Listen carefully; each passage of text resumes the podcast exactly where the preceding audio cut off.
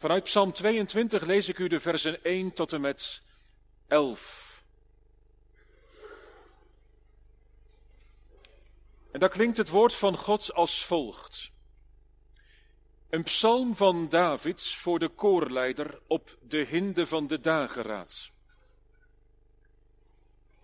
Mijn God, mijn God, waarom hebt u mij verlaten?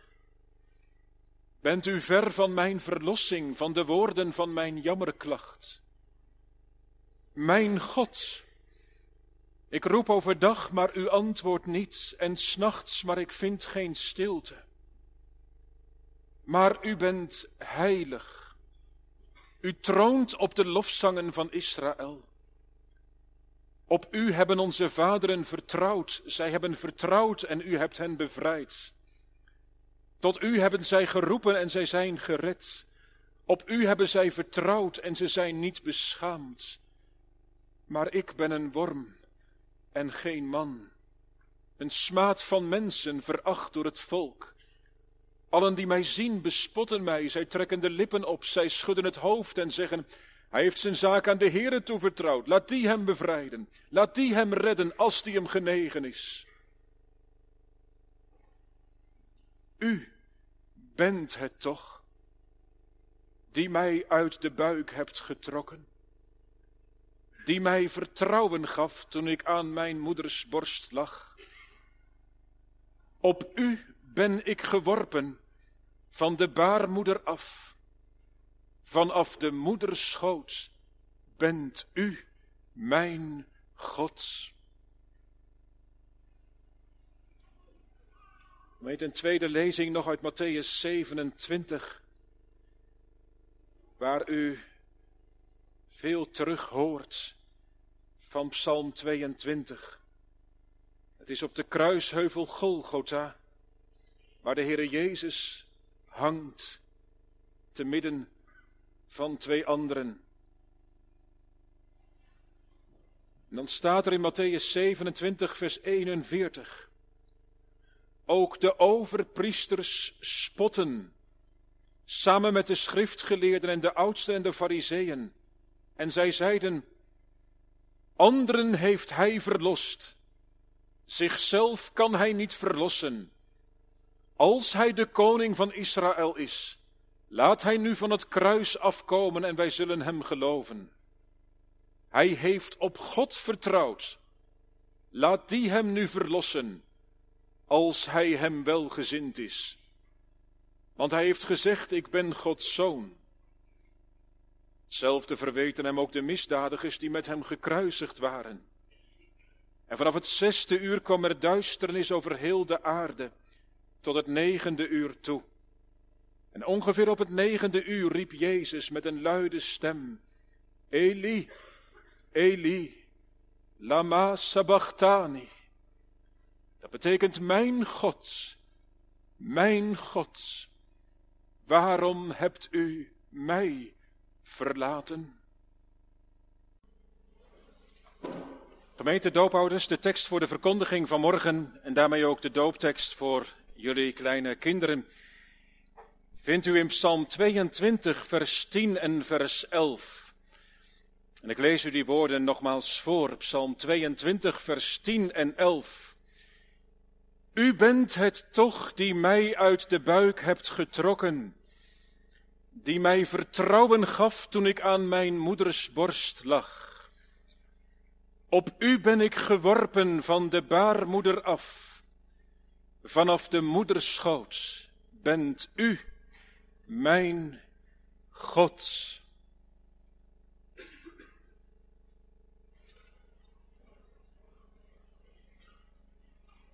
Gemeente van de Heer Jezus Christus, je leest het met regelmaat op geboortekaartjes. Uit Gods hand ontvangen, of zoiets.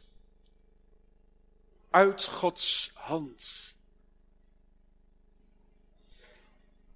Nou, daarmee zeg je wat.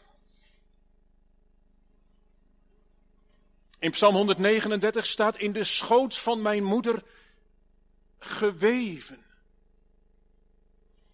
geborduurd. Psalm 92 heeft het over de werken van Gods handen. Nou, als je zo vanmorgen met je kindje in de kerk mag zijn, je kinderen, dan ben je aan het getuigen. Ronduit. In een samenleving waarin de scheppende kracht van God veelal wordt ontkend. Waarbij als je, als je consequent door blijft redeneren, je uiteindelijk niet meer zou zijn dan, dan een product van toevalligheden. Ouders, wat een keiharde, dodelijke gedachte. Als die babytjes van de families Clemens en van de Knijf en Willemsen, als die nou puur een product van toeval zouden zijn. Evenals ieder van ons trouwens vanmorgen. Toevallig? Nee. Uit Gods hand ontvangen. Geborduurd, geweven in de moederschoot. Het werk van Gods handen. Doopouders, verzeker je kind, je kinderen daarvan. Je bent door God gewild. Meiden, jongens, meiden, echt. Je bent door God geschapen. En hoezeer je ook uit zondige ouders bent geboren, de Heere heeft zijn hand op je leven gelegd. God wil je zaligheid. Hij zegt, je bent van mij. Weet, het is die beleidenis die klinkt in onze tekst, de dooptekst voor Mebel, voor Timon, voor Lin, Psalm 22, vers 10 en 11. U bent het toch die mij uit de buik hebt getrokken. Anders gezegd, u hebt mij uit de buik van mijn moeder gehaald. Ja, roept de dichter er nog bij in vers 11. Vanaf de moederschoot bent u mijn God. En dat de dichter van deze psalm dat hier zegt, is op zijn minst opmerkelijk. Want, want als je het eerste gedeelte van de psalm leest, we hebben dat samen gelezen, dan proef je hoe alles geladen is van spanning, van strijd. Die dichter voelt zich compleet verlaten. Door mensen, maar, maar ook door God. Hoe staat het in vers 3? Ik roep overdag, maar u antwoordt niet. Ik roep s'nachts, maar ik vind geen stilte. Dag en nacht. De uitdrukkingen van vers 3, ik zou zeggen, hou het er maar bij open hoor vanmorgen. De uitdrukkingen van vers 3, die wijzen op een lange tijd van Godverlatenheid. En, en, en die dichter roept dat uit in vers 2, die bekende woorden, mijn God, mijn God. Twee keer staat het er. En die herhaling benadrukt de diepte van zijn klacht. Mijn God, mijn God. Waarom hebt u mij verlaten? Waarom? Gemeente, je vraagt je af, wat is er aan de hand met die man? Nou, dat staat er niet bij. De dichter valt maar zo pardoes met de deur in huis. Blijkbaar doet het niet ter zake waar dit gevoel vandaan komt. Het is er. Het is er. En de dichter schreeuwt naar God. Misschien herken je het wel vanmorgen. En soms krijg je de vingers er gewoon helemaal niet achter. Hè? Waarom het in je beleving zo is zoals het is. En je denkt, kop op. Maar ja. Ja, dat kan ook dat je zegt vanmorgen, ja, dominee, mooie woorden waar u net mee begint hoor over die wonderlijke schepping van God en zijn grote werken. Maar hoe zit dat als ik ervaar dat het zo tegen zit? Dat er zoveel is dat raadsels oproept. Als ik worstel met mijn identiteit, met wie ik ben. Ja, we hebben het over Gods goede schepping. Ja. Maar ik zie zoveel gebrokenheid. Dan kun je wel mooi zingen over Gods borduurwerk en zo. En ja. Maar het lijkt er dan toch maar op dat God zich af en toe vergist. Ja, toch? Want hoe mooi en verwonderd je ook kunt zijn, jazeker, als je een gezond kindje ontvangen mag. Hoe zit het dan met die situaties waarin er geen geboortekaartje komt? Of als zich daarna de zorgen openbaren? Psalm 92 zegt, wij zullen juichen over de werken van uw handen. Ja, dat gaat goed. Dat gaat goed als het goed gaat. Toch? Maar als het anders gaat, Gods grote daden zie ik ze in mijn leven. In mijn huwelijksrelatie, bij mijn kinderen. Waar is God in mijn leven? Is die er wel? Mijn God, waarom? Het is een schreeuw van de dichter naar omhoog, gemeente. Nee, niet dat die dichter een verklaring zoekt. Dat denken wij vaak, hè? Toch? Als iemand aan je vraagt waarom, dan denk je, oh, nou moet ik een antwoord proberen te geven, als dominee of zo, hè? En als we dat, dat proberen, dan, dan, dan slaat het vaak helemaal niet aan. Nou, zo ook hier, Psalm 22. En met de beste bedoelingen zou iemand vanmorgen kunnen denken, jongen, jongen, jongen, jongen, dichter, David, dat jij dat nou niet snapt, man. Dat je dat nou niet snapt. Hoezo, waarom? Vraag liever waartoe. God zal er echt wel een bedoeling mee hebben. En als je al vraagt waarom, David, moet jij dat nog vragen? Jij weet toch dat je zondig bent? Daarom is het dat jij je verlaten voelt door God. Dat is vanwege je zonde. Gemeente, zou het? Laten we uitkijken voor goedkope antwoorden. Daar zit deze dichter niet op te wachten. Hier klinkt een schreeuw vanuit de diepte. Uit de diepte roep ik tot u. Waarom? Alsof de dichter ons aankijkt vanmorgen en zegt, ja, dat ik zondig ben, dat weet ik ook wel. Maar daar gaat het nu niet over. Ik ben mijn God kwijt. Waar is mijn God? Waarom? Die dichter hoeft helemaal geen antwoord. Maar, maar hij hunkert er wel naar dat het anders wordt. Gemeente, je proeft dat hartstochtelijke verlangen. Dat God zichzelf weer doet kennen. In vers 20, dat lazen we niet, maar, maar daar blijkt dat heel duidelijk. Dan zegt hij, maar u, Heere, blijf niet ver weg mijn sterkte, kom mij spoedig te hulp. In vers 2 staat het woordje jammerklacht. De oude statenvertaling heeft het over brullen. En, en dat staat er eigenlijk. Zoals een leeuw dat doet, weet je wel? Brullen. Soms gemeente, soms, soms kun je als mens niet anders. Er zijn er vast onder ons die dat aanvoelen. Dat je, dat je het uitschreeuwt naar God. Nou, die dichter gaat je erin voor. En laat niemand zeggen vanmorgen, ho, ho, dat mag niet zo tegen God tekeer gaan. Geweten, God heeft ervoor gekozen om die woorden op te nemen in zijn woord. Ziet u dat? Sterker nog, er is er één geweest die deze woorden op de lippen nam. De heilige, de zoon van God. De Heer Jezus aan het kruis van Golgotha. Gemeente, als Hij het deed, de Heere Jezus, zou u het dan niet mogen doen? Jongeren, laat niets je weerhouden om de Heere Jezus na te volgen in alle dingen. Ook als de nood in je leven hoog komt te zitten. Gemeente, wat de vraag dringt, waarom, waarom gaat deze dichter dan toch naar God? Als die God toch kwijt is. God hij voelt zich verlaten. Van alle kanten voelt hij zich benauwd en gesart. Kijkt u maar mee in, in het gedeelte, vers 7. Daar, zegt hij dat ik, ik ben een worm en geen man. Nou, dat ben je wel een eind heen. Veracht, weerloos, geen man, zegt hij. Hij voelt zich compleet gebroken.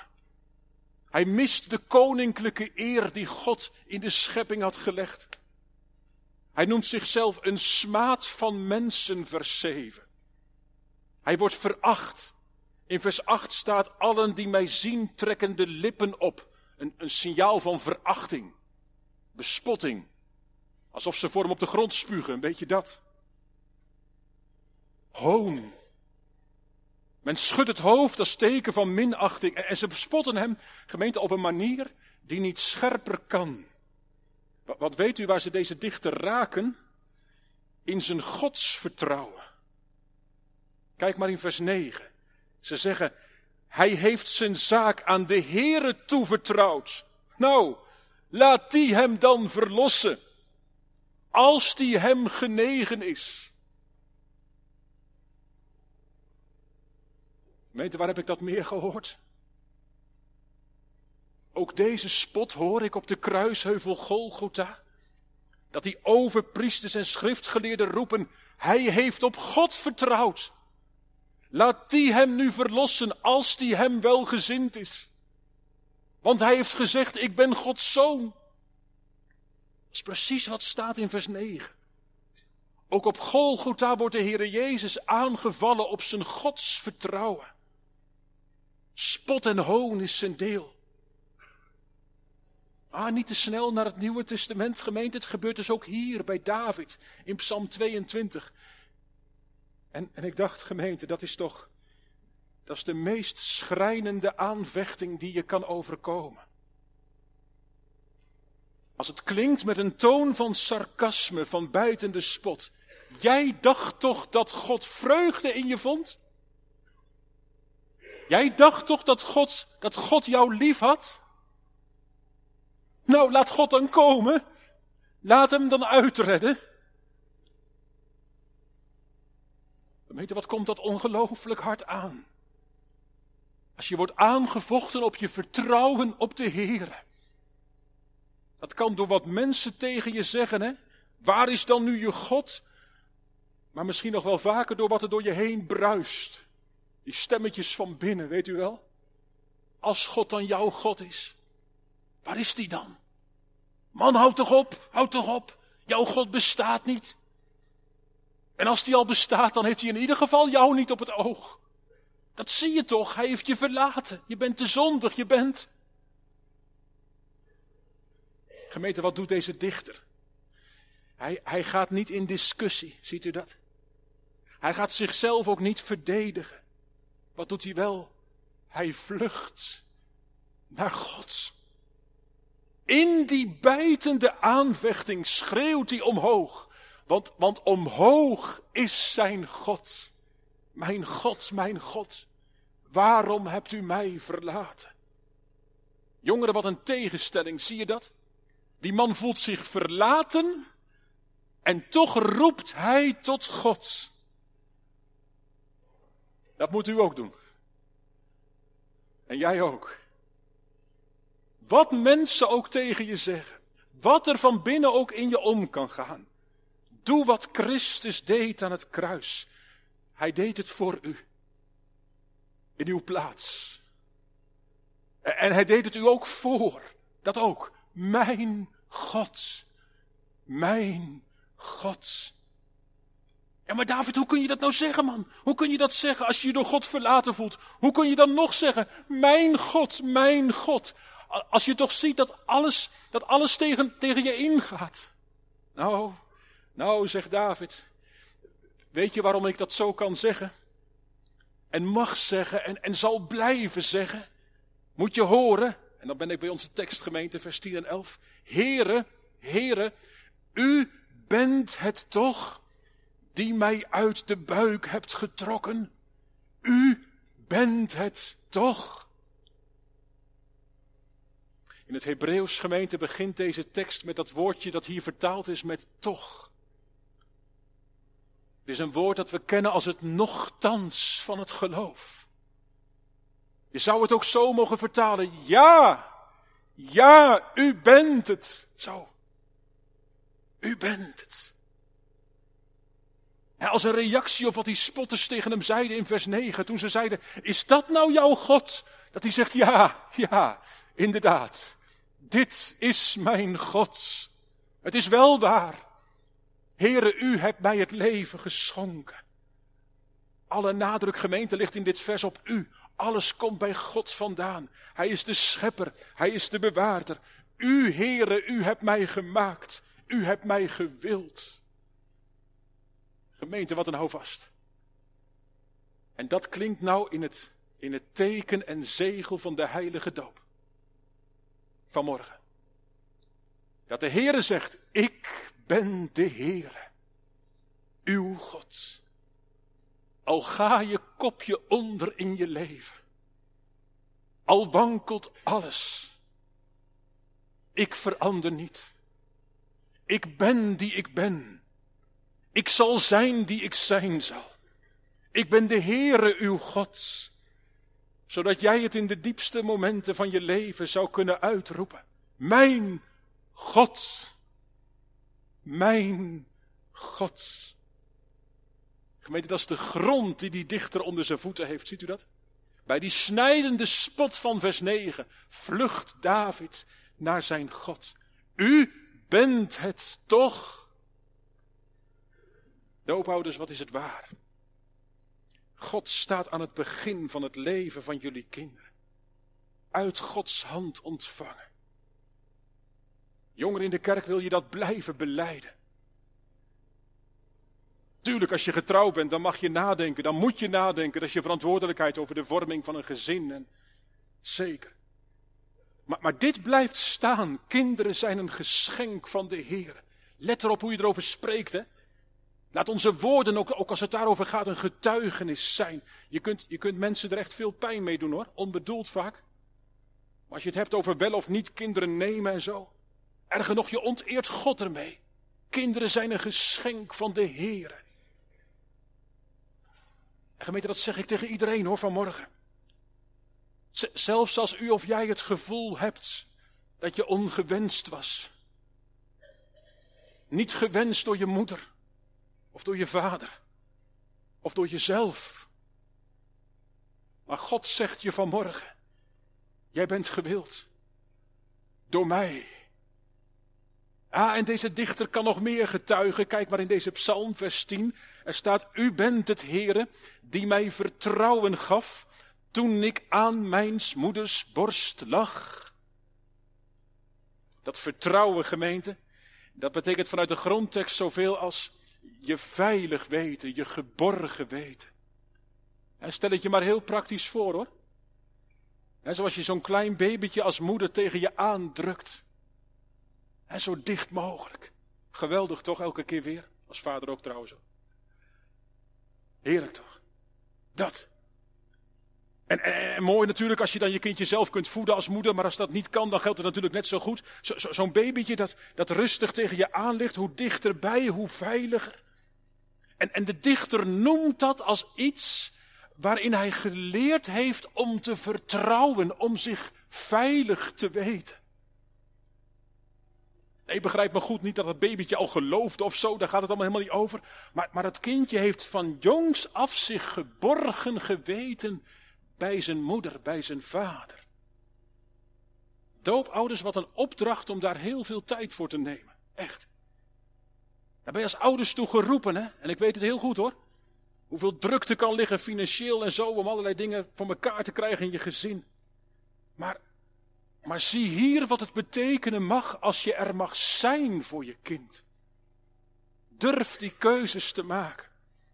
Als je veiligheid en geborgenheid mag uitstralen, om zo ook naar je kind iets te weerspiegelen van wie God is. Daar gaat het om. Dat is zo rijk. Dat is de beste investering die je kunt doen in het leven van je kind. Om, om als ouders de handen van God te mogen zijn naar je kind. En als je als vader en moeder zelf met de Heer mag leven. Dan zullen onze kinderen door ons heen iets proeven van die, van die armen van die hemelse vader. En voor de dichter, zo staat het hier, hè, heeft zijn vertrouwen op God alles te maken met, wat hij bij zijn moeder ontvangen heeft. Hij heeft geleerd te vertrouwen, te rusten, zo staat er. Zich veilig te weten. Het gaat nog verder. Want, want terwijl de dichter nu, als hij dit schrijft, in de strijd van zijn leven staat, horen we hem uitroepen tegen alles in, vers 11.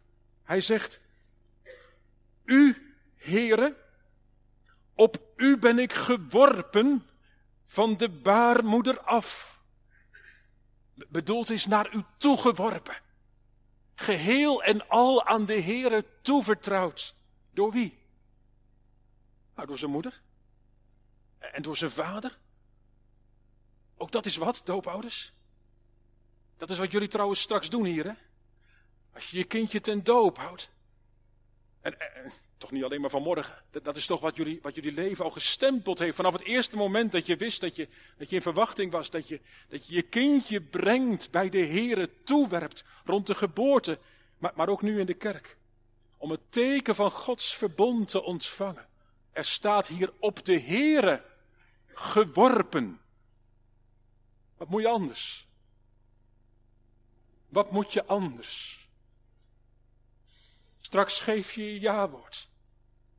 Je beleidt dat je samen met je kindje in zonde ontvangen en geboren bent.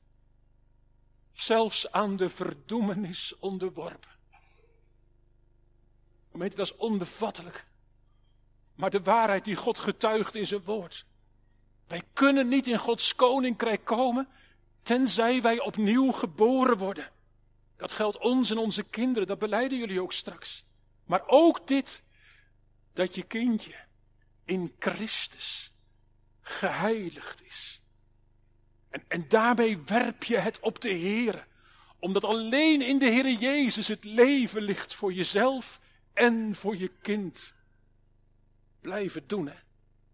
Blijf het doen, je kind biddend toewerpen naar de Heer. Andere ouders in ons midden?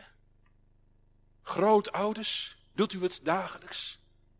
Uw kinderen, kleinkinderen werpen toevertrouwen aan de Heer. Ook als je zelf geen kinderen hebt trouwens hoor. De kinderen en de jongeren van de gemeente zijn in zekere zin ook uw kinderen. Wat dacht u? Werp ze op de Heer. Maar gemeente dan nog even heel goed kijken naar de tekst. Want, want er staat eigenlijk helemaal niet wie er geworpen heeft. Zeker, dat zullen de ouders zijn geweest, vader, moeder. Maar, maar het gaat nog dieper. weet u wat nou vooral het houvast is van deze dichter? Dat God zelf, dat God zelf hem als het ware geworpen heeft. Door God aan God verbonden. Door God op God geworpen. En gemeente, dan ga ik even heel diep met u de tekst in. Wilt u meegaan? Er staat namelijk, op u ben ik geworpen. Door wie, dat staat er niet bij. Maar dan, van de baarmoeder af. En nou moet u weten, dat woordje baarmoeder, het grondwoord in het Hebreeuws is regem. Dat mag u natuurlijk weer vergeten. Maar regem, dat lijkt heel erg op ragam. Hoort u dat? Regem, ragam. Dat woordje regem betekent dus baarmoeder. En weet u wat het woord ragam betekent? Dat komt in de Bijbel steeds voor als het gaat over Gods ontferming. Regem, die baarmoeder van die moeder. Ragam, Gods ontferming. Gods barmhartigheid. Gods hartstochtelijke liefde voor zijn volk. Gemeente met eerbied gesproken.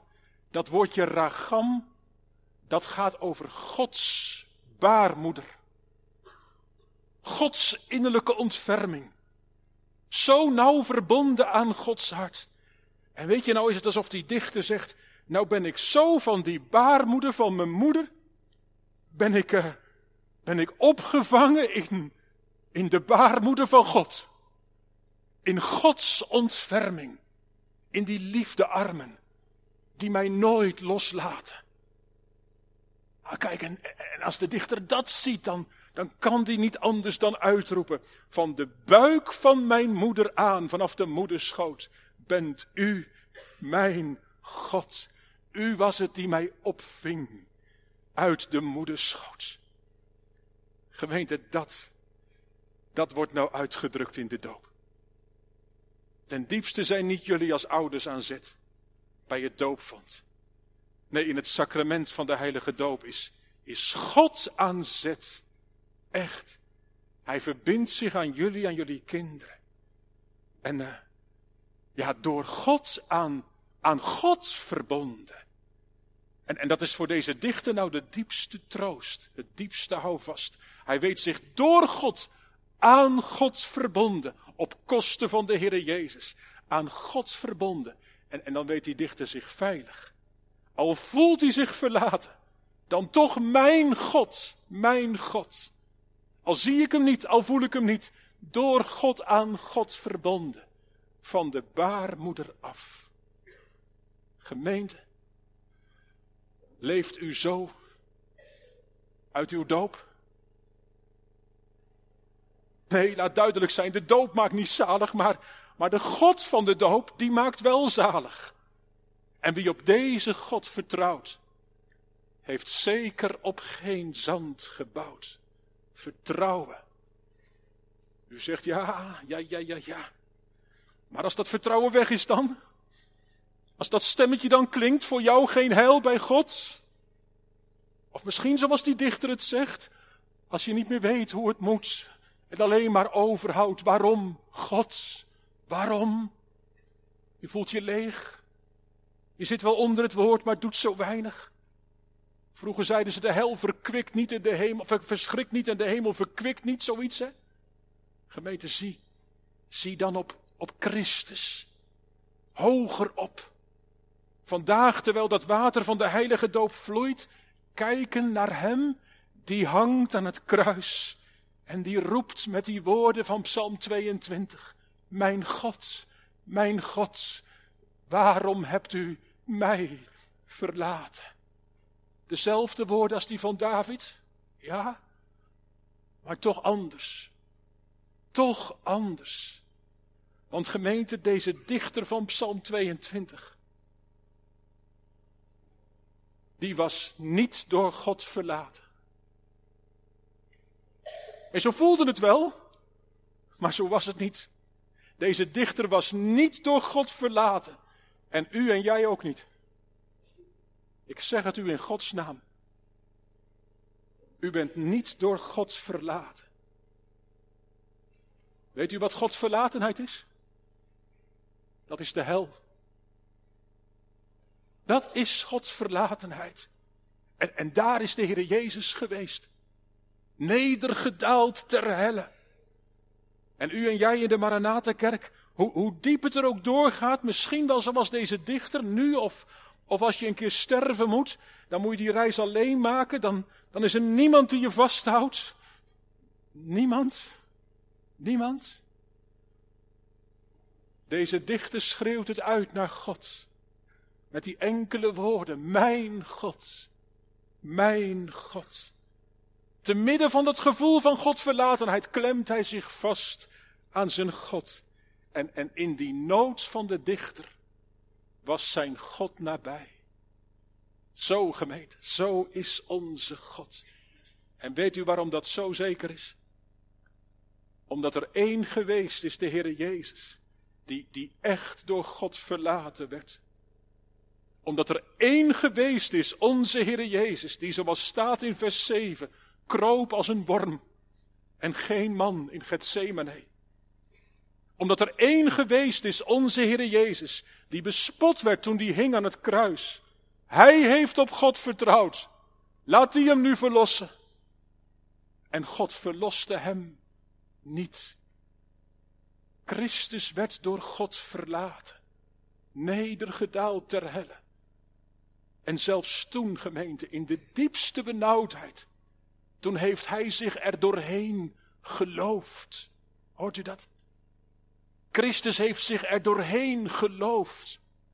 Door dat kruislijden heen, met die woorden waarmee hij geloofsbeleidenis deed. Hij zei, mijn God, mijn God. Hij heeft zich er doorheen geloofd. En dat deed hij in onze plaats. Als u niet weet hoe u geloven moet. Hij deed het. Hij deed het. En hij verzekert het op deze zondag in het teken en zegel van de doop. Hij zegt, ik heb voor u gebeden. Dat uw geloof niet zou ophouden. Hij door God verlaten. Op dat. En we stamelen dat vol eerbied na. Op dat verloren zondaren door God aangenomen en nooit meer door Hem verlaten zouden worden. Kom gemeente, denk vandaag aan uw eigen doop. En als u nog niet gedoopt bent, Ga het gesprek er maar over aan. Vertel dit aan je kinderen. Opdat op het moment dat alles er tegenin komt in je leven, de duivel, dat gevoel van God verlatenheid, de nood van je leven, als je de dood in de ogen kijkt, om dan te beleiden, ik ben gedoopt. Ik ben gedoopt. Ook op je sterfbed. Als alles je ontvalt. Als je niks overhoudt dan tekort en schuld. Weet je wat Luther zegt?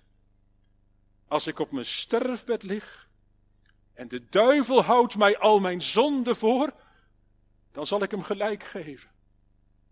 Maar ik zal in geloof de hand leggen op mijn voorhoofd. Daar waar het water van de doop gesprenkeld is. En ik zal zeggen, mijn Heere en mijn God, om Jezus wil. Amen.